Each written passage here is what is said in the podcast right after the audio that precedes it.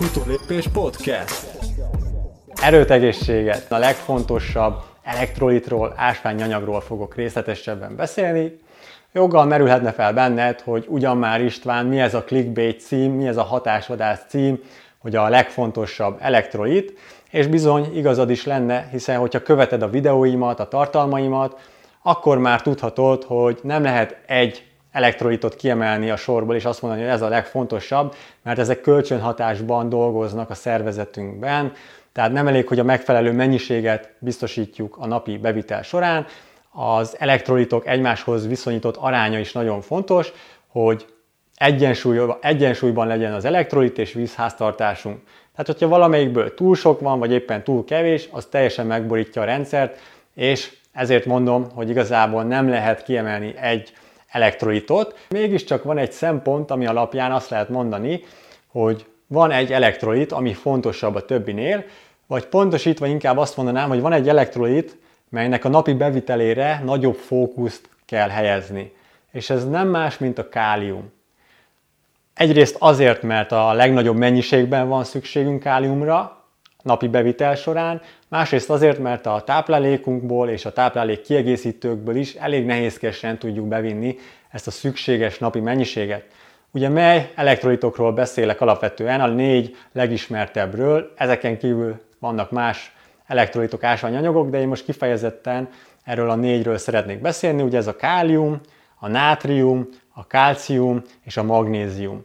Hogyha mennyiségét tekintjük a napi bevitelnek, optimális napi bevitelnek, akkor káliumból 4700-6000 mg-ra van szükség, tehát 4,7-6 g-ra, kálciumból nagyjából 1000 mg-ra, tehát 1 g-ra, magnéziumból 420 mg-ra, tehát kevesebb, mint fél gramról beszélünk, és ugye a nátrium, melyből napi bevitel során nagyjából 1500-2500, tehát olyan másfél-két és fél gramra van szükségünk.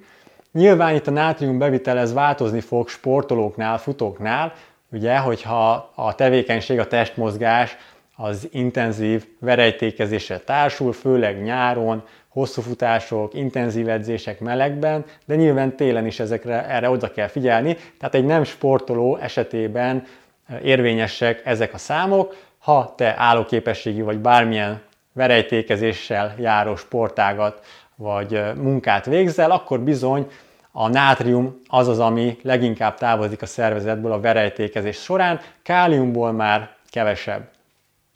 Ebben az esetben nyilván a nátrium bevitelt azt meg kell emelni.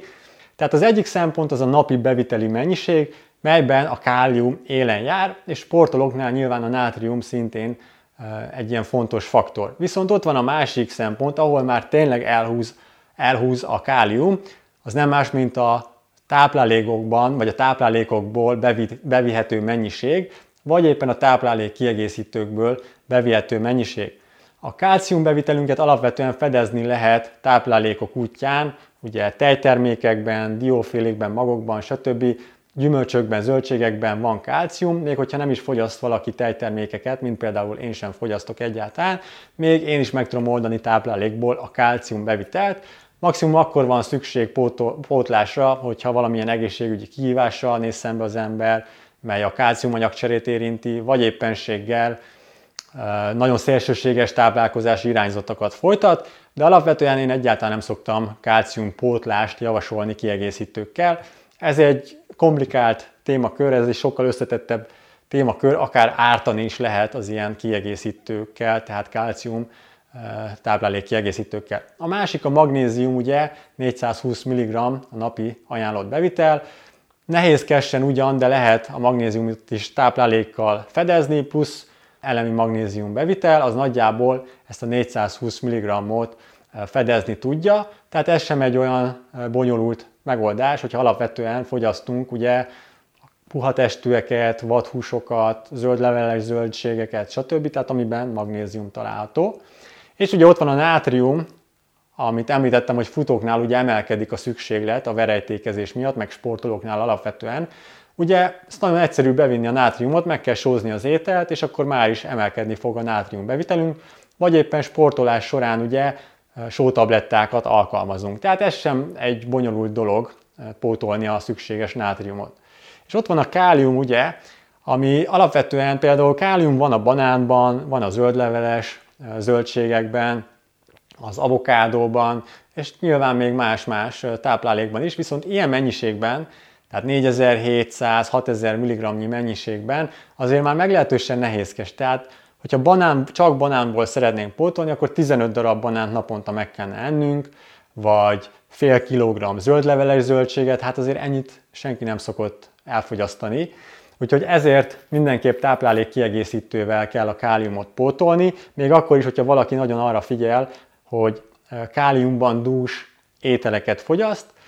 Ebben az esetben is én azt gondolom, hogy legalább egy egy, másfél, akár két gramnyi káliumot érdemes kiegészítőkkel bevenni, nem fogja rombolni a kálium, nem fogja tönkretenni a vesédet, ez egy városi legenda, hogy a kálium szívmegállást, vese, elégtelenségeket, stb. okoz.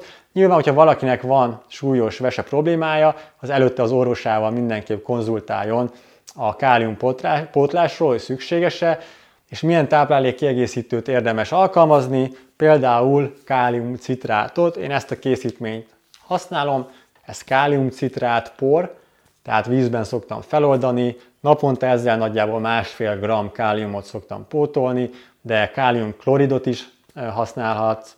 Egyébként a frissítésről és az elektrolit ásványanyag pótlásról is részletesebben írtam a Legyél önmagad futóedzője című könyvemben, tehát érdemes beszerezned a könyvet és olvasni a frissítésről, és nyilván ezer más futáshoz kapcsolatos területről is írtam a könyvben. Nézd meg a könyv részleteit, és szerezd be a saját példányodat. Arra most nem térek ki részletesen, hogy milyen tünetei lehetnek a kálium hiánynak, vagy éppen mihez szükséges a kálium, vagy hogyha érdekel ez a téma, akkor javaslom, hogy csatlakozz a Futástár klubhoz. Ott nagyon részletesen írtam arról, hogy eh, milyen élelmiszerekkel, milyen táplálékkal lehet a káliumot bevinni, milyen hiánytünetei vannak, és hogy mihez szükséges a kálium, például az izomban és a májban lévő szénhidrát, glikogén raktározásához is nagyon fontos, Fontos az izommunkában, az ideg sejtek működésében, meg úgy alapvetően minden sejt működésében, ugye a nátrium-kálium pumpákon keresztül. Tehát a kálium az valóban egy igen-igen fontos elektrolit. Ebből a szempontból, tehát a mennyiség, napi beviteli mennyiség szempontjából és a hozzáférhetőség szempontjából érdemes a legnagyobb fókuszt helyezni rá, és ebből adódóan talán a legfontosabb elektrolit, viszont ahogy említettem a videó elején is, nem lehet, nem érdemes kiemelni egyetlen egy elektrolitot, hiszen ezek a szervezetünkben kölcsönhatásban dolgoznak, és fontos, hogy ezeknek megfelelő legyen az aránya, hogy egyensúlyban legyen a vízháztartásunk és az elektrolit háztartásunk. Remélem, hogy hasznos volt számodra és tetszett. Amennyiben igen, légy nyomj egy lájkot, futólépés néven megtalálsz Instagramon, Facebookon és Straván is, érdemes követned ezeken a platformokon. További eredményes és sérülésmentes futóedzéseket kívánok neked, és tartsd a futólépést továbbra is. Futólépés podcast. Tartsd a futólépést!